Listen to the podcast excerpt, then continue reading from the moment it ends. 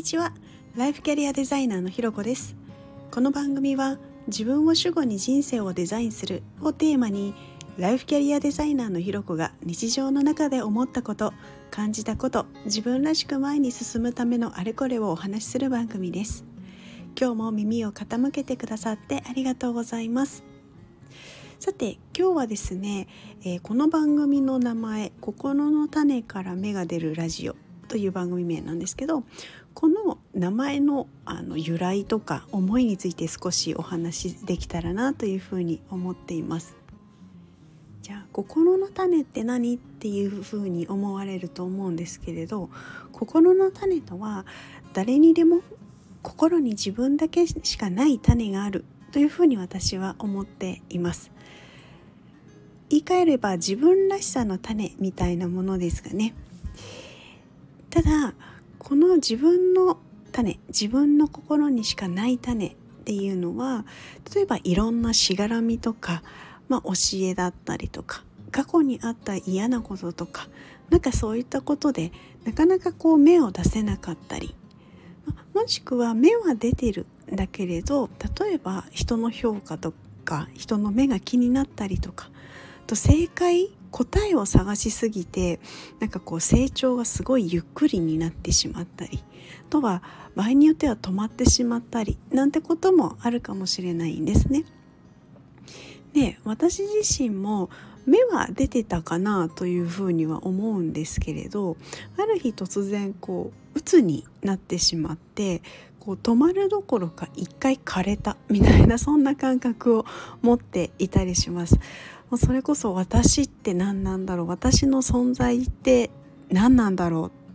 う。私らしさってどんなものだったっけかなっていうのがもうなんか全て迷子。みたいななんかそんな感じなのでなんかこう芽は出てたけど本当にこうなくなってしまった。枯れちゃったなっていうような感じが今振り返ればしています。で枯れちゃったなとは思うんですけれどまだ種自身は残ってたんですよね。なのでまたそこから芽を出すのにやっぱり結構時間も確かにかかったんですけれど今は私の自分のペースで、まあ、芽が出てこう成長し続けているなっていうようなことは感じています。なのでこれですごく思うのは自分の中にある種自分らしさみたいなものはいつでも芽は出せるし自分のペースでぐんぐんすごいスピードで成長させることももちろんできるし自分のペースでゆっくりゆっくり大事に育てて成長させていくっていうこともできるんじゃないかなというふうに思っています。でこの番組がですねこうその自分の心の種を成長させるために必要な例えば水とか栄養とか光のようななんかそんな存在になれたらすごく嬉しいなそういう番組にしていきたいなっていう風な思いがあってこのタイトルをつけました。心の種って誰でも持っていてで他の誰とも同じものがない本当に唯一のものだと思うんですね。